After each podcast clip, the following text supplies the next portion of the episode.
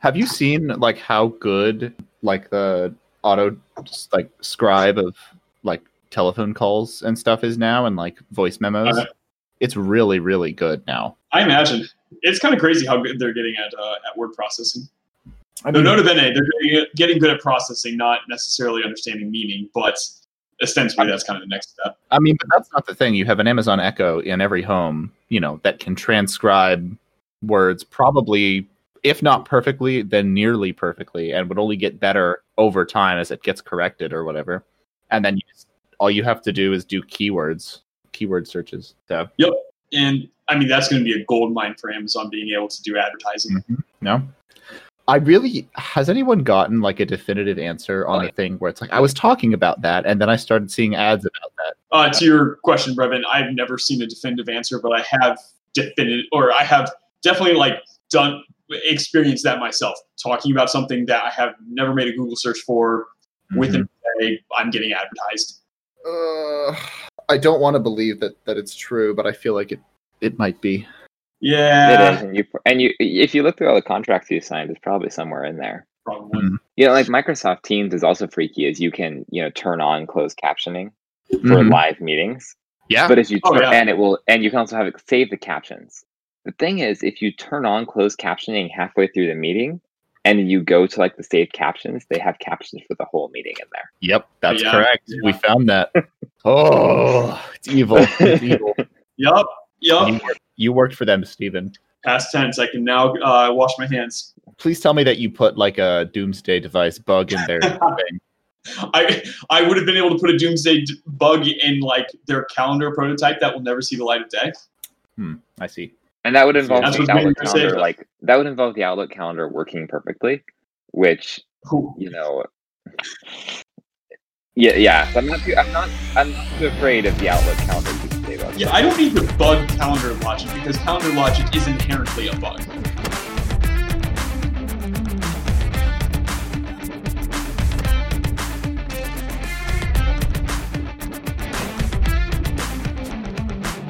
Hello, everyone, and welcome to yet another episode of The Problem with Reading. I'm Brevin, I'm Stephen. And I'm Sam. and here we are. Ah, oh, it's just, it's good to hear that, isn't it, Stephen? It really is. We have missed that sound. Instead of just the deafening, like, beats of our hearts and the, you know, the silence of the rooms that we're in, and it's just like, there was just o- only an echo, a memory of I'm Sam, but now we hear it. It's back, it's embodied.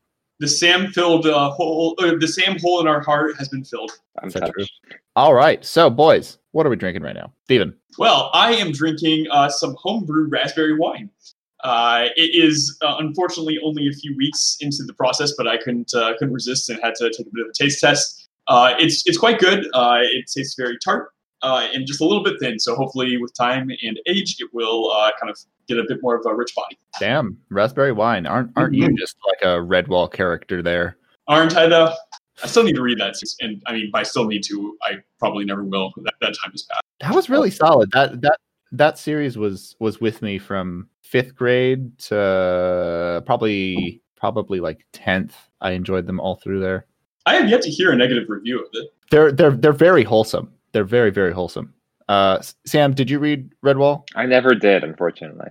Ah, you barbarians. Okay, well, just the I'll just give you like the two second thing. It's you know, it's all the animals fighting evil, the rats, the stoats, uh, and um, all all, all like the the weasels, all of the rat like uh animals in nature are the bad guys, and then and then occasionally their leader will be some outlandish creature like a lizard or something or a fox. Uh, Hmm. Foxes are, are are evil, and all the good characters are like otters and mice, um, and uh, rabbits, all all like wholesome, cuddly creatures. So like And- the vegetarians are the good guys, and well, no, no, like vegetarian, non-predator, and then you have predator and like Scavenger. Uh, what- yeah, carrion uh, Mhm. feeder. Pretty much, yeah. Um, but the best part about the Redwall books is that in every book, without fail, there would be one to two long chapters where they just describe a massive feast, like a medieval feast with just all and like all the different animals have their own specialties and they wheel out like eight different kinds of cheese and pies and pastries and they describe them all in excruciating detail and then everyone just pigs out. And it, they're it's so good. It's so good. And there was always raspberry wine. Um, among other things, all all sorts of stuff. They would have their ales and their wines and their cordials, raspberry dandelion cordial or whatever. Of you know, uh, good good times. Uh, but Sam, do you have uh, Wow. dandelion cordial there? I see. this is not dandelion cordial. This is a um a Moscato. No. I don't remember what winery it's from, but it's a it's a white wine Moscato. Um, I got it because my fiance is coming over later this evening, and she loves Moscato, so I bought a bottle today. That's Well about played. it. Well played indeed. Yeah. As for myself, I am drinking a uh, a lovely and my lovely uh, shaped beer glass. Uh, some Trader Jose uh, lager, Trader Joe's lager. It's you know, it's it's a solid like a base. Like if I said, you know, like on the menu at some place, it's like the don't ask what it is. I, this is a great feature that I've seen in in, in some restaurants. Is their their cheapest beer is uh, it's like you know five dollars for the pint or whatever, but you don't get to ask what it is. Um, and that's what this is, but like one step above that. So like definitely, uh, definitely okay is uh is is, how I would rate this this lager. To be fair, sometimes that's all you want out of beer. It's just like this is acceptable. No, yeah, and and it's definitely like a, a very you know not not just a step, but like a stretching step. You know, when you're like you really should just jump across across the gap, but you're trying to step it instead. Like Mhm. that kind of a step above like Bud Light or any of the uh, other trash stuff. I don't. Yeah. Mhm. Anyway. Anyway. Yeah. Um. But yes. Uh we are on once again in episode two of season three, the Master and his emissary, and and we are so confident in our newfound skills, our New Year's resolutions to not drone on and on and on, uh, that we are going to do an entire chapter, chapter seven, imitation and the evolution of culture, in a single sitting. We had to yell at Stephen to cut down his six pages of notes to something more reasonable. Uh, so let's let him have a go at it and uh, see see if we can keep this under uh, hour forty five. Stephen. Right, right. We'll see. Uh, we'll see how it goes. I did cut it down uh, significantly, so let's uh, let's see where this is. Uh, so, well, we have been waiting for it, and here it is. Uh, cultural commentary with the thesis being that one can trace the constructive conflict between the left and right hemispheres of the brain throughout history, and that this conflict is ultimately ending in a culture that is dominated by the left hemisphere's mode of being, this being the emissary of the master. McGilchrist, doing housekeeping as he is wont to do, clarifies a few things. First, he establishes his goal to that his goal is primarily to trace the conflict throughout Western history, saying that the scope of this book is already borderlining on out of control, that to include Eastern history would blow it out of the realm of the reasonable. He also adds that there is less of a need, as Eastern culture has fewer symptoms of a culture that has ceded to one hemisphere. While there is an explosion of culture in both the East and the West around 800 to 200 BC, during uh, which the great thinkers of the time, the Buddha, Confucius, and Plato, emerged, along with most of the world's great religions, Judaism, Hinduism, Buddhism, etc. However, while these place, while these take place roughly at the same time, there is no Eastern equivalent of the Enlightenment or scientific revolution. Science itself, while remaining an important enterprise, has not come to be viewed as the primary epistemology that it has been in the West, which it, it's an interesting method of diagnosing left brain ideology that, while I'm not necessarily opposed, I'm very much hoping that he'll clarify a bit more. Uh, he does promise that he'll explore this a bit, but it will be brief. Uh, this, of course, begs the question of why the shifts of balance have occurred. Uh, the shifts of balance being between the left and right hemisphere. Uh, Chris comments that different fields will have different answers, given that experts will be seeing things in a fi- fine-grained way. The historian, for example, will give things an account of power of nations or economics, holding these things steady to account for other changing variables. While McGilchrist isn't opposed to this, nor should he be, given that he's sort of doing this himself, viewing things primarily through the lens of neuroscience, he says that this is not an accurate way of viewing the human experience. Nothing is static, everything is always in motion. He goes on to discuss the two drives that many philosophers and all theologians are in a habit of discussing, speaking of a cosmic struggle between these two forces. He's quick to say that metaphorically, this is precisely what he is saying. These two modes of being are at war within our very selves, but he's equ- equally quick to say that he has no desire, nor does he be- believe himself qualified to answer whether or not it is true literally. He cites Freud's Eros and Thanatos, Jung's attractive and repulsive, Nietzsche's Apoll- Apollonian, Apollonian and Dionysian, and Scheler's Drang and Geist, all of whom conceived these drives as, quote, operating through natural processes, invisible but made visible over the long, long run in their effects. In the case on the human brain, mind, and culture, just as the invisible wind is made visible in its effects over millennia on the rock, end quote. He then asks the important question Quote, are there wills to be seen at work in the hemispheres? End quote. This is something we've discussed previously, that it's uh, possibly a line of criticism to simply say, congratulations, Chris, McGilchrist, you've identified two different ways of thinking. What on earth does that have to do with the hemispheres? And uh, and it, it's clear it's clearly why he spent the last few hundred pages laying out the argument that there's very good reason to believe that these two paradigms of thought are inextricably tied to the two hemispheres. Surprisingly, somewhat, uh, he hand waves this question, saying, quote, to ask questions about the existence of such drives is, I believe, perfectly legitimate, but they simply seek explanation at a different level. Whatever the answer, the picture will look the same, end quote. Quite possible because he's already argued compellingly for this. It seems his patience, as well as possibly the readers, has dried up for proving this. However this looks, the history of Western culture in particular and human culture in general is marked by a constant balancing game between these two drives. The brain is not the driver of culture, nor is culture the driver of brain development, but rather these two influence each other. Before discussing how, how this works, he wants to, to briefly discuss why this comes about. Even if we don't associate the drives with the hemispheres, it is reasonable to suggest that the worlds of each are complemented by the other. And, quote, in a situation where one predominates, the lack of the other will become increasingly apparent, end quote. The greater the independence of the hemispheres, the further they can go, shaping culture, which shapes the brain, and so on. This divergence can be constructive, as a pattern that is now well familiar, but still bears repeating. Quote, we know that there is a continual tendency for the authenticity of the right hemisphere presencing to be transformed into an inauthentic representing in the left. In essence, what was living becomes a cliche. The experience of inauthenticity of the right hemisphere's world as it is represented in the left may then, logically, lead in one of two directions. And I believe we can see them both exemplified in the history that we will be looking at in this part of the book. End quote. The first direction is a healthy homeostasis, that of a pendulum swing.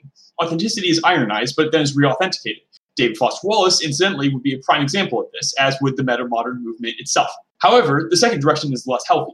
The left hemisphere's view of the right, recall, is that it is the inauthentic, the unreal, the invalid. Quote, instead of a corrective swing of the pendulum, therefore, there's a loss of, of homeostasis, and the result is positive feedback, whereby the left hemisphere's values simply become entrenched, end quote.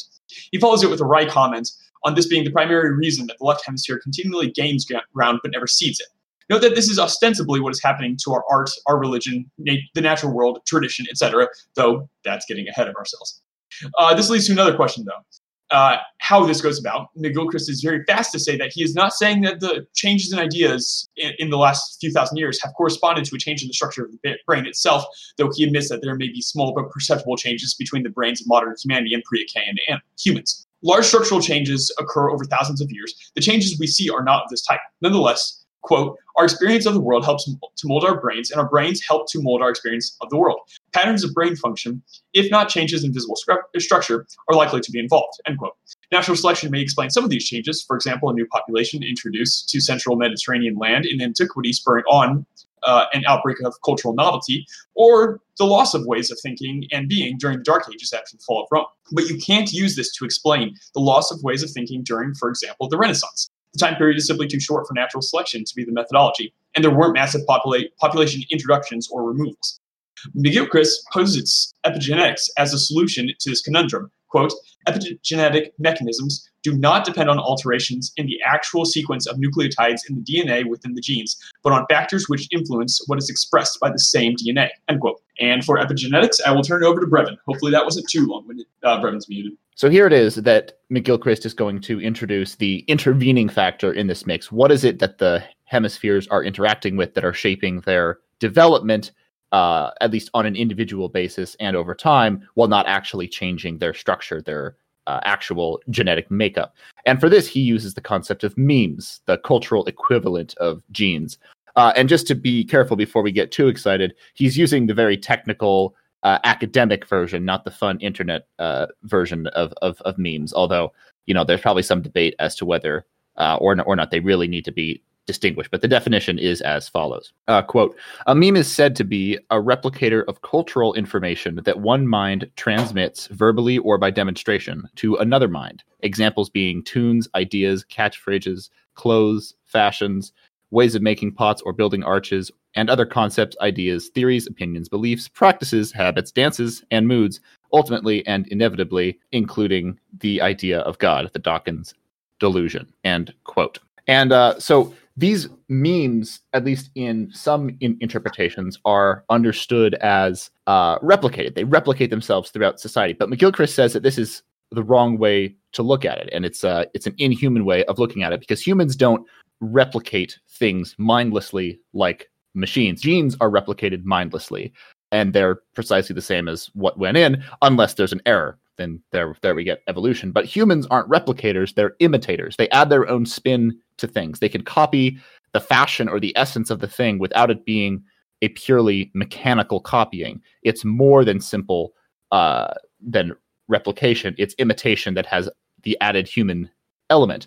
And further, humans are able to imitate both means and ends, unlike animals who are able to imitate only ends. Um, and this is tied in part to our empathy, our ability to have fellow feeling, to uh, uh, to mirror neurons, etc., where we actually replicate others' emotions and what they're doing with the right hemisphere uh, in a way that appears in our brain as if we are doing the thing ourselves. Uh, and then that's distinct from the left hemisphere's way, which is knowing how we ought to feel or what, like, if you stood back, what someone would think about a thing uh, were they not doing it themselves. And empathy is also what allows us to work with other people as a single unit, to almost merge into one being. Um, and McGilchrist writes the process of mimesis is one of intention, aspiration, attraction, and empathy, drawing heavily on the right hemisphere, whereas copying is the following of disembodied procedures and algorithms and is left hemisphere based. The distinction is similar to that sometimes claimed between metaphor on one hand and simile on the other.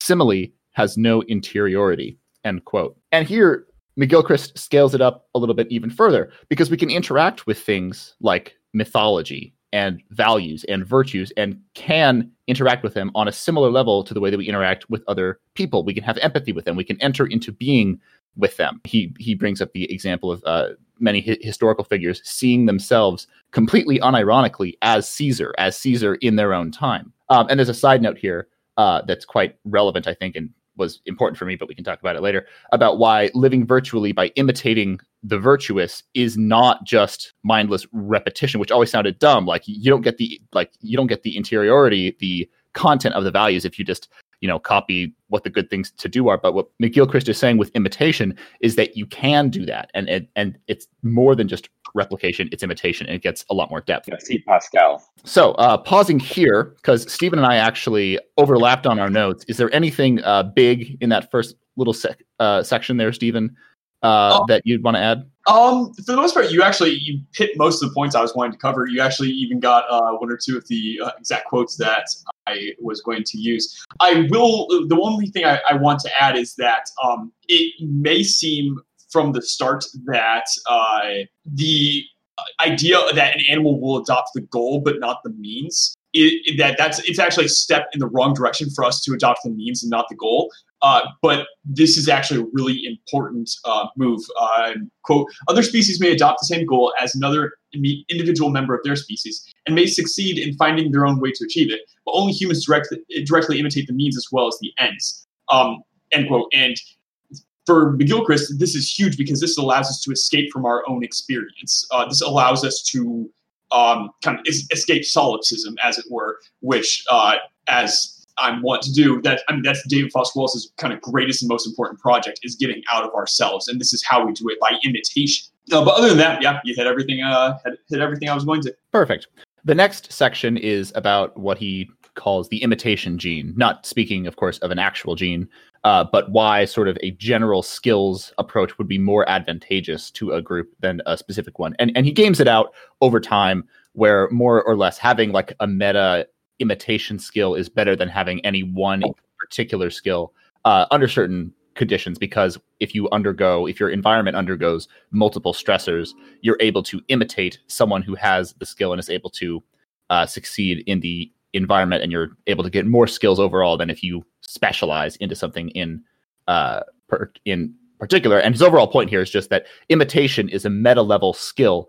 And um further that we become who or what we imitate in many in, in many important ways as we interact with our environment and with those who are interacting with the environment However, he's careful to say, distinct from genes, the imitation practice isn't mechanistic. It's not a push from behind, uh, he says. It's an attraction, it's a pull. We're imitating something that's pulling us in. And here's where he starts bringing in some like mind blowing stuff where you have things like values, which he struggles for the word, but things like values and myths that we can imitate and that pull us to them as opposed to being pushed from behind by, you know, purely animalistic or environmental concerns. And these values are instinctively understood by the right hemisphere as independent from instrumental morality. As I previously said, we can f- like feel our way into them. They aren't measured by utility, but for the value that they have in and of themselves. Things like curry, uh, curry. Wow. I well, I could use some curry, but uh, courage, beauty, intelligence, self-sacrifice, things that have value, sort of almost regardless of the situation that they're in, at least some value. Uh, and uh, he uses the German philosopher Scheler. And Scheler has all these values in there when he's trying to talk about them. I think we ran into Scheler in MacIntyre, but I can't for the life of me remember what uh, that was. We'll have to look it up. But Scheler puts utility on the lowest tier. It's only one of the ways of measuring value. However, utility is the only value that the left hemisphere recognizes. It puts all of the other values on the scale of utility, and that's what it measures them against. For example, courage is uh, valued because it's because it, it's useful for the group to have some people who are willing to go into danger. Beauty helps you get a mate. It's it's entirely um, uh, utilitarian in that respect, but that's a lie. That's that's the left hemisphere's way of, of of viewing it and relating to it, and the right hemisphere can instinctively and naturally understand that they're that these bigger things are actually values that are that transcend they're beyond good and evil or at least the utility of good and evil.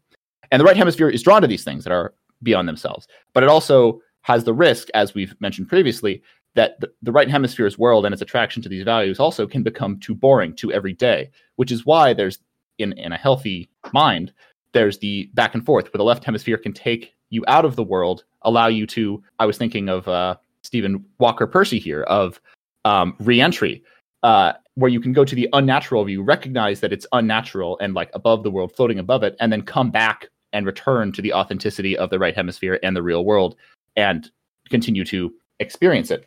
Uh, and there's a quote that quote the right hemisphere is at risk from the familiarity entailed in its very engagement with the world as the world presence is the left hemisphere from the familiarity of the cliche disengaged representation each cultural shift can be seen as a response to the eventual inauthenticity of the world according to one or more of the hemispheres. But for the right hemisphere, the route back has to be back through engagement with an attractive power beyond itself. So, to sort of recap and sum up, this interaction of the right and left hemisphere with memes is not a mechanistic pushed from behind process. And it doesn't change the physicality of the brain itself, but rather it creates an environment to which the brain responds. And as McGilchrist has started to suggest and to argue, that this interaction with the brain, whether it's right hemisphere imitation or left hemisphere replication, as it's responding to the environment, it's reifying it and creating and creating it again and pushing it further and further in a direction that has some pathologies associated uh, with it. Uh, Sam, you were frantically looking up uh, Scheler in uh, After Virtue. I was. I grabbed After Virtue. Um, He's not anywhere, really? in, at least not in the bibliography index. No, there are a few other names. There are. Um, you might be thinking of two other names. Um, there was Schelling, Thomas Schelling, uh, Scheffler, or Sailors. Hmm. hmm. I mean, but no Scheler. McGilchrist has brought up uh, Scheler in the past, I believe. So maybe we, I mean, and we've been going over this for the last what year? Uh, so I mean, it coming be. up on a year, yeah. yep, and quite the journey that it has. Okay, that's fair. Maybe the first, uh, previous chapter. But to link uh, After Virtue with uh, Master and Emissary, as we are wont to do, uh, imitation as virtue. I actually really like this uh, this mm-hmm. combination. Um, both uh, Brevin and Sam uh, brought up his discussion of Pascal and uh, the yeah. monastic tradition, and saying that this is this is a truth that kind of across the board, holy figures monastic traditions of all Pew, they've all acknowledged that. You, how do you become good? Well, just practice being good. Do you want to do you want to know how to become courageous? Well, just go practice acts of courage, even if you don't feel it, and eventually you will feel courageous.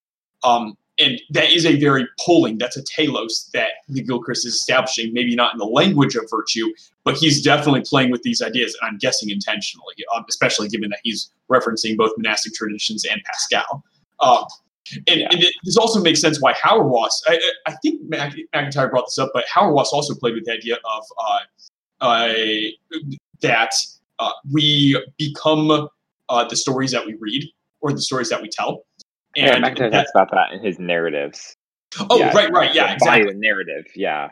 The bureaucrat, my favorite story to tell. uh, but like that, providing us examples to imitate. But like MacIntyre said, we find th- this imitation is not a static algorithm that we just simply take in and produce the same thing.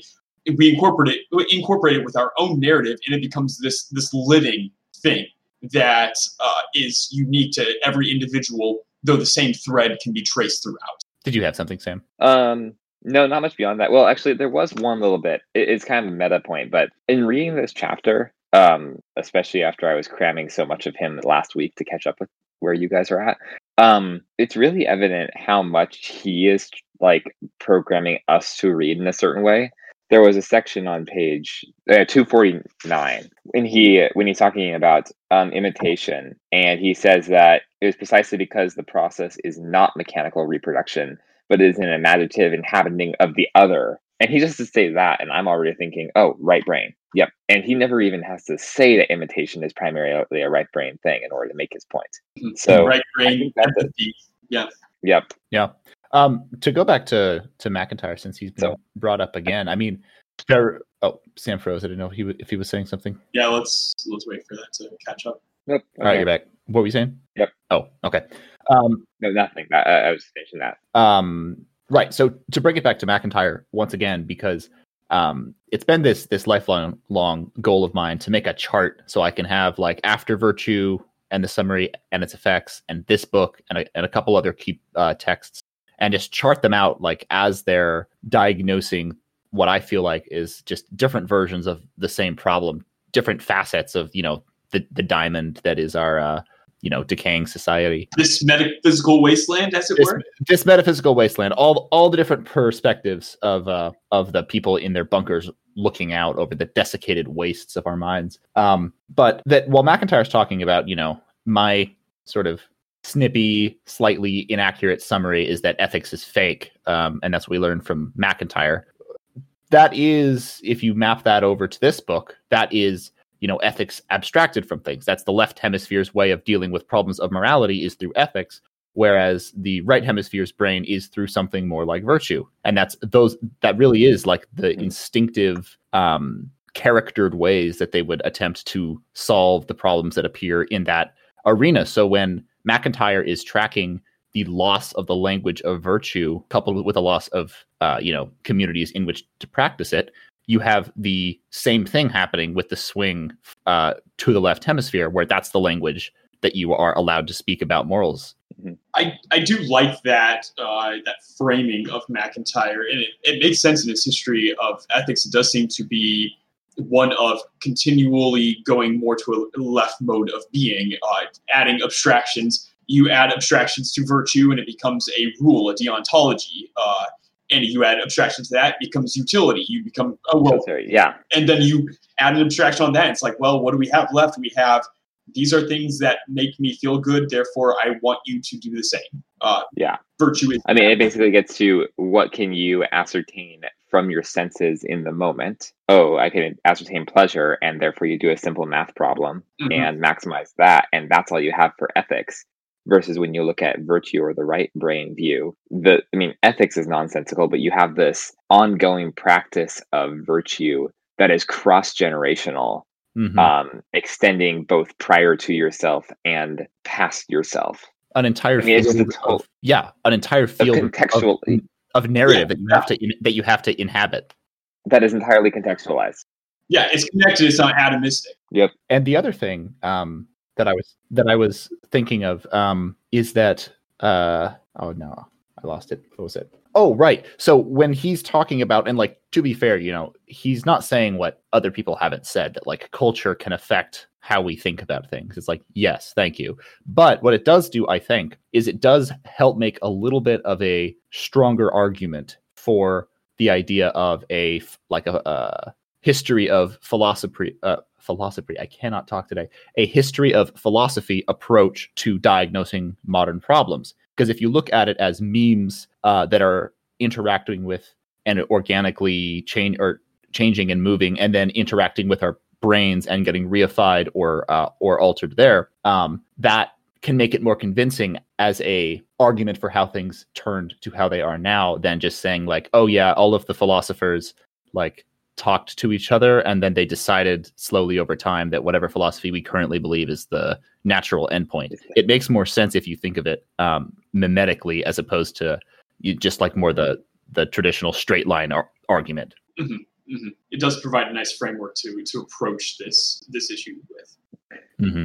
One problem that I just noticed with this framework is that it doesn't necessarily establish where it starts. If you're focusing entirely on imitation, you have to be imitating something. Mm. How can the left brain imitating the right brain lead to just more left brain? I mean, something needs to jump it kind of out of its virtue based groove, Well, so to speak. I'm not sure if the left brain is cited as imitating the right brain. It more takes what the right brain has and applies layers of abstraction over it. Yes. Or yes, I mean, I, I do see a, a similar problem though in imitation. Well, you do need to be imitating something, and so there is kind of this this need to bootstrap the imitation uh, exp- or experience or the imitation uh, whatever that phenomenon is. I can imitate your, or I guess to get real life with it, a baby can imitate its parents' uh, forms of speech. And it, it starts in forms of babble, but then actually starts to form words, and then those words actually acquire meaning. Uh, but its parents are able to speak because of their parents, because of their parents, because of their parents, et cetera, et cetera. So at some point, humanity had to kind of like, there needed to be some form of bootstrapping, whatever that looked like. It is difficult to conceive, but I think that's less of a problem uh, for imitation than it is for natural selection. Um, I, I think the goat Chris at least briefly touches on that, although the argument is far from exhaustive. Uh, he, he says something to the effect of like one of the big problems facing natural uh, selection, that paradigm is taken in a vacuum, is something like language. Uh, whereas imitation at least has some amount of wiggle room that I can play with there. Yes. Yeah, I, I mean, and if I recall, maybe this isn't precisely the question that we're talking about, but I mean, the he pulls the development of language from music first, um, and and and music is or music broadly understood as sounds that communicate or sounds and, and gestures I, I i suppose musa language that communicate emotions and and intention uh you don't need a lot of natural selection type.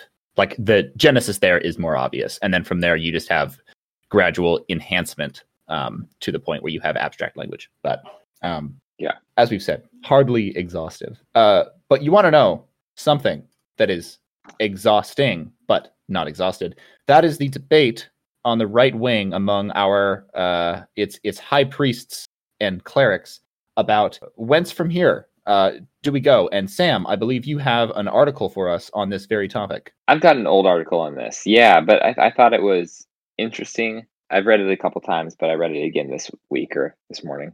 And um, I do I do like it, and I think that it I don't know, I think it could deserve to be reframed in our current light. This is the article in the New Yorker by Benjamin Wallace Wells, uh, David French, Sohrab Ahmari, and the Battle for the Future of Conservatism. Uh, this was originally published in September of 2019, and it was basically um, the New Yorker kind of summarizing to their readership where are the big intellectual debates on in the Republican Party or on the fringes of the Republican Party, and where's it's going from here.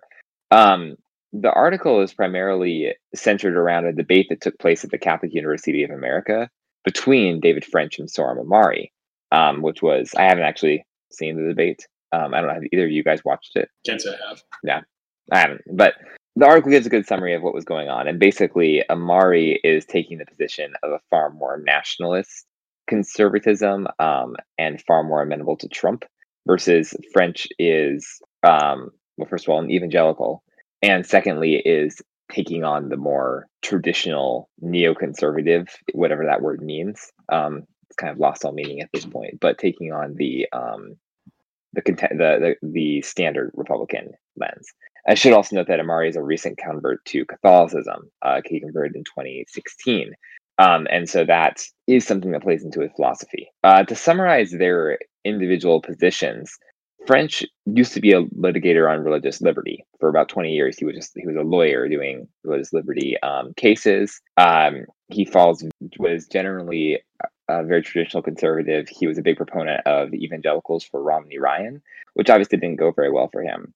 But in 2016, um, he came he became more he got a lot more spotlight when um, Irving Kristol, I think it was. I want to make sure I get the name right. which Bill Kristol, definitely not Irving Kristol. It was Bill Kristol. uh, no, Irving Kristol way back in the day. Yeah, Bill Kristol. When Bill Kristol asked him um, to run for president as a challenger to Trump, basically to run as a hail mary for traditional conservatives at the GOP convention, and hope to pull some electors um, in order to be the Republican nominee instead of Trump.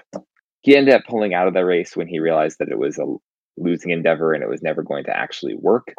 But because of that short campaign, he became post election, he became a very frequent target for Trump and the overall Trump crowd. Um, an interesting bit in this article is where um, Wallace Wells is talking with uh, Nancy French, his wife, um, who felt that they never shifted in their political position, and David never shifted in his position. But it seemed like 80 million people shifted entirely around them. Later on, the article talk, uh, French talks more about how the problem that we're experiencing is that both sides think they're losing, um, where victory in the political realm is the natural state of things. That is where we should be always. And any loss is absolutely unacceptable and a travesty. Um, he says that bad things and losses should be allowed to happen, and that's just how the American political system and democracy must be able to carry on um, when talking about some about the mindset of the people who are supporting Trump, he says that basically they want to feel like they're part of a virtuous movement. They want to be capturing the best um, future for our country, and they will continue to support Trump because they've already placed their support behind them. And to not would be to say they were wrong. Um, in doing this, all norms, all democratic norms, all traditions are thrown out of the way in order to combat who they see as the primary enemies the radical left and tech companies. Um, when asked what he would do about certain crises um, against the culture, he says that the First Amendment still exists, and therefore we have to allow for shared spaces to exist, and we can't use the force of government in order to restrict them. Ultimately, when talking, when discussing the relationship between Trump and evangelical pastors, um, a concerningly tight relationship. He actually says that in his line of work, he's seen a large amount of pastors who are afraid to speak up, who are really quite opposed to Trump, but they feel like if they are to speak up, they would lose congregation members and broader support in the community. So, where Ahmari sees a huge line of support and growing support for these nationalist policies, French sees weakness. Now, on to Ahmari. Um, Ahmari claims that conservative values face an existential threat. Um, that we need to win the next presidency, and obviously didn't, or Trump did not win at least. And therefore, we have to embrace, we, meaning he's speaking about conservatives in general, must embrace scorched earth policies, the scorched earth policies that Trump embraces, in order to be sure to absolutely win every political uh, battle. Most of this debate in the early or in the early summer of 2019 was set off by the drag queen story hours that took place in Sacramento. Uh, Sacramento. Uh, Ahmari saw these as a huge culture war loss and a sign that the culture was completely falling apart.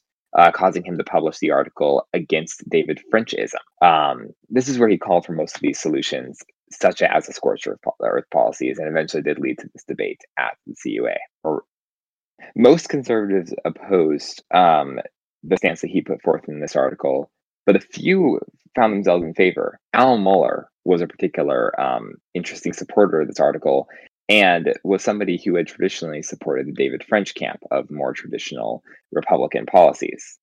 Ahmari hasn't always been like this. In the past, he was a relatively straightforward conservative, um, but he seems to have been changed by Trump, as the article. He was Brexit and other populist movements, and even overtly opposed to Trump in the days of the 2016 campaign. He became concerned, more concerned, or his his allegiance shifted with two main concerns. The first was the liberal reaction to populism. He thought that the reaction that people were having to Trump was entirely anti-democratic and destructive to um, the tenets of America. And then, secondly, he attributes his conversion to Catholicism in December of 2016. Um, this reshifted his focus by seeing individual autonomy um, and the free market policies only worth as much as they can bring about the collective social good instead of um, instead of valuable in and of themselves as someone in David French's camp may seem. Um, economics is moralized for him. And at the end of the day, people want to be more socially conservative, but are quite economically liberal and are willing to take far more government intervention in their lives if it brings about a better good. He defines himself as post fusionist, um, which the article identifies as um, sharing in the crowd of Tucker Carlson and um, Josh Hawley. Uh, definitely a statement that hasn't, or the article said the brilliant young senator Josh Hawley obviously a statement that didn't age very well. Um, Ahmari declares that Reagan's country is gone, and we need to project political power into cultural areas in order to have any chance of holding on to our traditional values. So this is a debate that has been happening for far before Trump, and it's obviously got continued since this article was published and will continue into the future. But I like this article because it distills down what's going on in the Christian right um, and in these two camps that from the outside may seem very similar but in, it's kind of an open-ended question of where they're going to go and i think that whichever one wins out will have huge implications for the future what do you guys think yeah i thought this this article did a really good job uh, diagnosing not prognosing it just kind of saying this is this is what one camp thinks this is what the other camp thinks and not really trying to uh, spin one way or another. Uh, so kudos to the author for doing that. Um, surprising no one, I would definitely lean more with French in that civility should be a thing. Cooler heads will prevail, et cetera, et cetera. I, as much as I loathe the things Trump has done, especially in light of recent events, I am somewhat. I, I don't think I agree with Ahmari, but I am sympathetic in that it does seem that a lot of anti-conservative movements are very much kind of equally scorched earth. And so there is kind of this like, look, let's quit. Let's quit. If we're going to stop pretending, sorry, if the other side is going to stop pretending to be nice, why should we pretend that we're nice? Uh, to which my response, I think, would say, uh, because eventually people will get tired of bombast and anger and want actual constructive solutions, which seems that French is more interested in proposing. Uh, but it, this was a really solid article. I really did enjoy it. I would lean I would lean more French as David French as well, even though he is opposed to a lot of the more um, Catholic leaning social policies or philosophies that I lean into. I mean, MacIntyre would not fit well with French's policy of a plurality of values um, and just kind of public square, let the First Amendment stand. Um, however, I think the problem here is that, like, Ahmari's talking about how you know there's a that that policies need to have some orientation towards ultimate meaning and towards the collective social good. But where he what he gets wrong is the fact that Trump's policies don't actually access that. They don't actually access the good that the Catholic scholars um, that he's claiming would support them actually do. It's almost as if they have the form but not the essence. Um, as in, like exactly. a lot of a lot of the policies that ha- he has been putting forward, um, nothing immediately come, uh, maybe not policy, but like uh, the um, Supreme Court nominees are certainly uh, mm-hmm. ones that I'm guessing the majority of Catholics would nod their heads in approval of. So in some ways, he is doing that, but he is not doing that with the actual essence of wanting to achieve some end good. The thing that that I think is difficult for me is that I, I, I think when I think about these issues, I very much disconnect it from the political moment we're in, uh, or that they were in at, at their time of writing uh, in terms of Trumpism. And I think you're right, or maybe there's it, it's to the point where I don't necessarily want to admit that for a lot of the um, post fusionist conservative thinkers that are trying to figure out what comes next, whether that's you know Patrick Deneen or Sohrab Ahmari, um, or oh, I, I forgot the guy who wrote The Virtues of Nationalism that you hate, Sam. Uh, Yoram Hazony. Yoram. Yeah, do not like that guy. So, so there are a lot of post-fusionist fusionism thinkers who, with their ideas in the abstract, I think there's a lot of potential work to be done there and a lot of potential value in what they're talking about because I do think that, you know, if we want to tie, well, no, I, I, I won't do McGilchrist the disservice of um, tying uh, left hemisphere into this conversation, but there is a lot of politics that doesn't, you know, that's not focused on either people where their actual needs are, or you could say that don't consider the family as the fundamental unit of society and seek to hold that up. And I think that that is something, especially with things like um, the potential for, like with population crises um, and just you know standard of living type stuff. I think there's a there's interesting thinking and work to be done there, where you have potentially reached a point where you know not not the like the dumb version of the you know we just shouldn't have a trade deficit and we should start a trade war with everyone that we possibly can. But we have made a lot of efficiency in international trade that hasn't translated into the the second part of the argument where you that there are always winners and losers in trade, but uh, everyone wins overall. The redistribution, I think, is more or less universally understood to that the winners haven't compensated the losers um, with a with a portion of the efficiency gains, and that has a lot of cyclical and downstream effects on culture, on family, on uh, issues that I don't think traditional Republican David French's politics deals with. Now, that's not Ahmari's argument. He's arguing much more in the cultural sphere. Um, and that's where Trump starts coloring things. Is it that these people actually are really inspired by these ideas, or are they just trying to, you know, ride the tiger that's currently loose um, and go as far as they can with it? So I guess in in some ways it's a shame that that the Sohrab Ahmari versus David French battle is the one that's happening because I think there's a better one hmm. um, mm. that that ha- has interesting things uh, uh, that could come from. I agree with you there, and like especially David French on economics. He's as traditional of a conservative as he might seem. He has some pretty nuanced economic policies and is definitely quite a ways away from, you know, as free of an economy as possible because all people will benefit in the end. He definitely does not believe that. And so, you know, these these lines feel kind of arbitrary because I mean, here's an evangelical with the nuanced economic policies and Ahmari looking at, you know, nationalism, which traditionally seems to fall more into the evangelical line evangelical line. So I mean, this is the debate. This is kind of how the debate's been crystallized, but I kind of feel like it doesn't. Like Breathin was saying, there's a lot more interesting of a debate to happen, and this isn't it. I so what one of the the things has uh, come up a couple times in this article is um, kind of the how how one is supposed to orient a society, and a lot, and both French and Ahmari, I believe, agreeing that it needs to be some sort of uh, towards some some sort of end goal. However, French saying there is too much of a disagreement on end goals to be able to solidify it on one particular thing. Uh, Ahmari saying, yeah, there's a lot of disagreement, and I don't care about those who disagree with me. I want to like we will win and put those policies in place.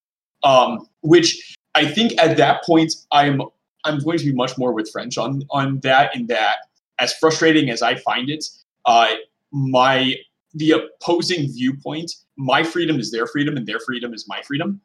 And I, as frustrating as I find that, and I think uh, MacIntyre brings this up towards the end of After Virtue, uh, where there's just kind of this, oh, uh, not irreconcilable, but this difficult difficulty in conversation that comes with that. However, I don't think there's any way around that, and I disagree with Ahmari saying that we need to kind of take a scorched earth.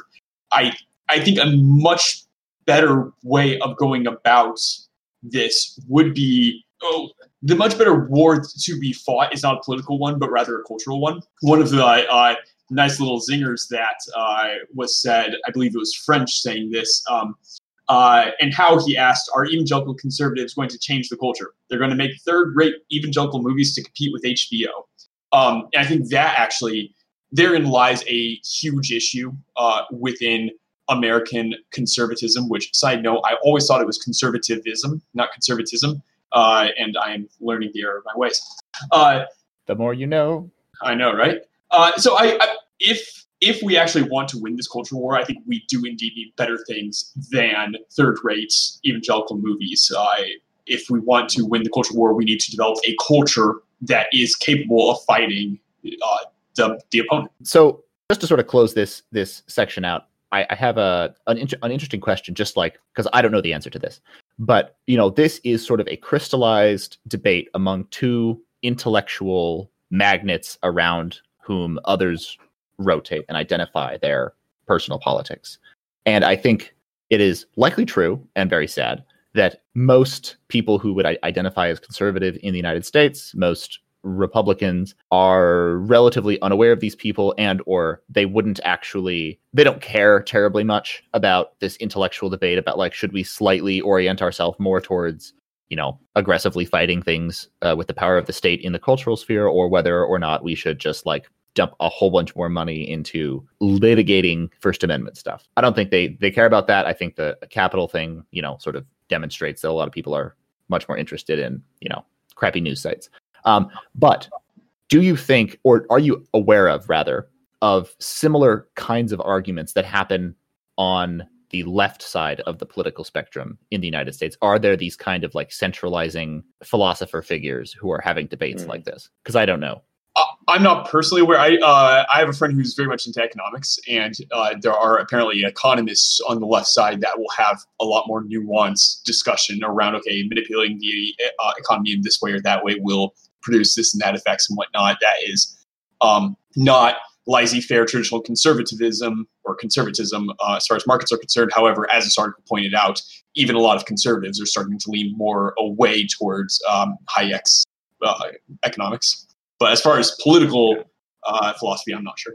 I'm- yeah, I'm not aware of anybody either. I mean, I think the big the big debate I've seen from left leaning friends is not necessarily philosophical, but it's how do they respond to Joe Biden? Because there's a debate as to whether on the, the, the left should embrace him, give him a pass, even accept him. But I've seen other people on the left who are saying he's just as bad as Trump in terms of being Wait, an old white man who, yeah. That is, I mean, just patently not true. Like, no. really? He's some people are actually making the claim on some people on the left are making the claim that Biden is as Trump because he's not he's not changing any of the systemic problems. Interesting. Well, so I, I, yeah, interesting. I, I so I guess that actually would be one thing where I it's not necessarily political philosophy so much as sociological uh, or sociology slash socio philosophy.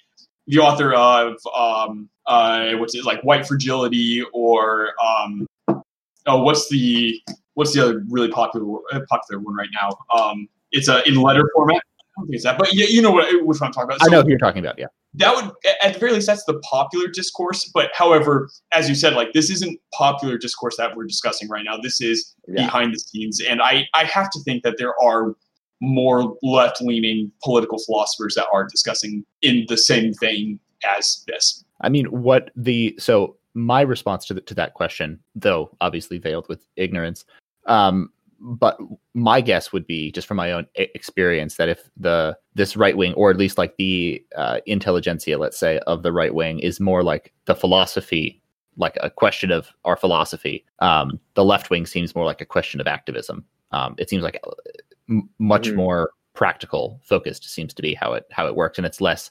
It, it's more, I guess the the priors are assumed and the aim is assumed. It's just a matter of pitting your policy package versus someone else's. Mm. But intriguing. Yeah, yeah. Um, but again, I, I, don't know if that's true. Um, but I'm sure that when you know these uh, imaginary political people are pitting their arguments against each other, it makes them quite mad. And when one is mad, one rants.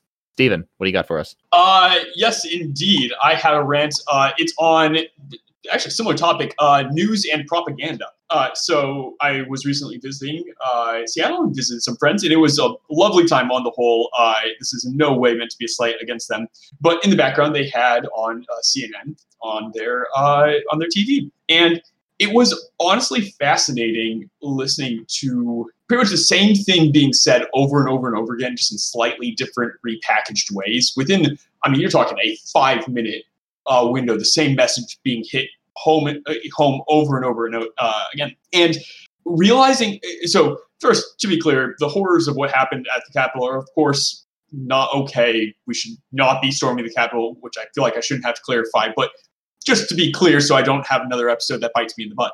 Um, but I remember it, it, being pointed out to me uh, in Amusing Ourselves to Death, a, a great book, would highly recommend that watching the news rarely ever has an impact on my life. That I have never once, other than voting and weather, uh, have changed my daily routine or even changed one single action because of a piece of news I read. And the sort of news that Fox, CNN, et al. bring about is one that it seems primarily fear based, seems primarily uh, in a Jacques Ellul sort of way, a propaganda uh, way, in that it is designed to keep you in a constant state of insert whatever state a particular political party wants you to be in at the time. Uh, whether it's Trump's, you are constantly in a sense of triumphalism, or uh, the left's, you are in a constant state of fear. Uh, there is there's just something quite dangerous about it. So all that to say, obviously there are times to be informed, and uh, all times perhaps an actual attack on the Capitol is maybe one of them. Though for any of our listeners who are constantly listening to the news, uh, as a friendly piece of advice, try just not listening to news for a week and see what happens. You'd be surprised. I know I was surprised by how much better off my life was without it. Uh, so I'll say uh, professional news agencies suck right now. Great. Yeah, I I have a rant. Um, and you know, it was it's it's um it's similar to yours. It's it's related to the news. It's related to um politics quite a bit, and I guess we kind of have have in the past tried to stray a little bit away from this, but not really.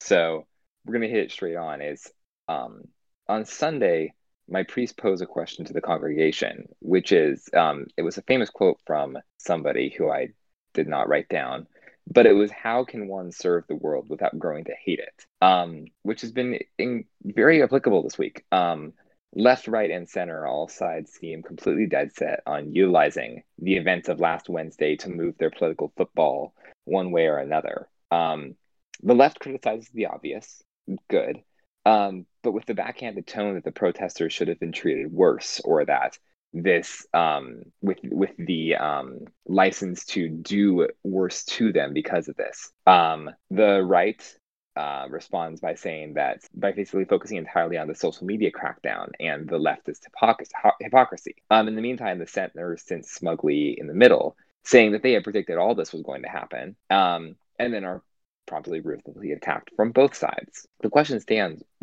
why is it this way? And why are all these sides seeing something, an event that should be so blatantly and obviously bad, should warrant a response, and then should warrant us moving forwards? Um, in my personal situation, I deeply empathize with David French's comments from the article, um, where it feels like I did not move at all, and yet the entire of all camps shifted around me and i seem to be the outcast of all of them. Um, my temptation may even be to feel disgust towards all these sides. On the other person on the other side on the other hand of this each person i see carries the same tone. Everyone is losing their minds is the constant remark. Um, how can you possibly follow Biden, Trump, vaccinators, anti maskers, whoever? Um, these contempt filled words are troubling, um, but I find myself drawn to the exact emotion that they are expressing. My final conclusion to this is how can I be certain in taking a stand for something or for anything um, and responding to this troubling situation without merely becoming one of them? That's a great quote. yeah. Uh, oh, real quick, I know we're in rant and, uh, but like I, so uh, one of Dostoevsky's big things was uh, how the more kind of one loves humanity in the abstract, the more one ends up hating the individuals, and the more one mm-hmm. loves the individual human uh, human, the more one tends to hate humanity in the abstract. And there is kind of this difficult: how do you serve humans without actually developing an antipathy towards humanity? I think that is a really important uh, question for you. Yep, that is the question I pose to myself and to our listeners. Yeah, and I think that that's all like just like a very core problem of our culture, um, which is uh, a- another one of the core problems of our culture, which is the subject of my rant. Because there's like you know a lot of thought. Um, we've gone into some of it today, trying to diagnose like the core issues of our society. Like, what are the pathologies? What are the deep yeah. structural problems behind the decay that we see, the lack of imagination, the lack of virtue? And I think that I have figured it out. As we've talked about today, your environment shapes the person you become and a key part of that is is is footwear and the real problem is that we have failed to instill footwear virtue in many of our children and across our society and the the the key way to solve this is boot culture um, because we have a distinct lack of boot culture. For Christmas, I was gifted my first set of boots, and I can tell you they have changed me. They've made me a better person. Uh, but more importantly, they've made me a man. Too many of us remain in this perpetual childhood, just trapped in ratty sneakers. And some of us are deceived and seduced uh, by the worst of all shoes, Vans, and their many varied brethren. And those are the worst because they imitate the good of boots, but they're only at ankle height and they're made of inferior materials. They instill weakness in our very souls. Um, and just as a final point, consider this: we as as a society cannot pick ourselves up by our bootstraps if we have not the boots with which to strap. Cease being a child in vans, become a man in boots. Would you say that they're good for your souls? Oh, Hey! ah, damn it! Oh, I should have made that pun. Now I feel bad. I got you covered. You got me covered. All right, yeah, uh, yeah. Wear boots. Be be be good. Be best even. Dude, that's deep. I'll have to invest in that at some point. I haven't. I, I can attest, boots are what's up. Or what's And- down. and and and I can further attest that the person that pushed me over the edge to be like, you know what, I am I am a weak muling child in my faux leather vans uh, was Stephen. I, I saw his boots and I was like, God damn, what a man! And I was like, I need some of those, so I got some of those. I, uh, I'll take a virtual bow. There we go. Uh, and that bow, with that bow, we will exit stage left or stage right. What? I don't actually know where you're supposed to exit. I think there's a Stage right brain. stage I right. mean, brain. I mean, it depends on what the play is. I mean, you're It gonna. dep- yeah, it depends on which, which character you are. I don't think there's a classic. There's a Are you- classic. for example, are you the bureaucrat? If you're that character, then you can just exit. Uh, I don't know, get thrown off the stage. Yes. Uh, publicly executed on stage by an angry member of the audience. Yeah. Now we're talking. Uh, but speaking of talking, we will cease because for everyone here at the Problem with Reading podcast, I'm Brevin. I'm Stephen. And I'm Sam. And uh, wear boots. That is that will solve all the problems. Good. Ba-da-ba-ba-ba. Boots.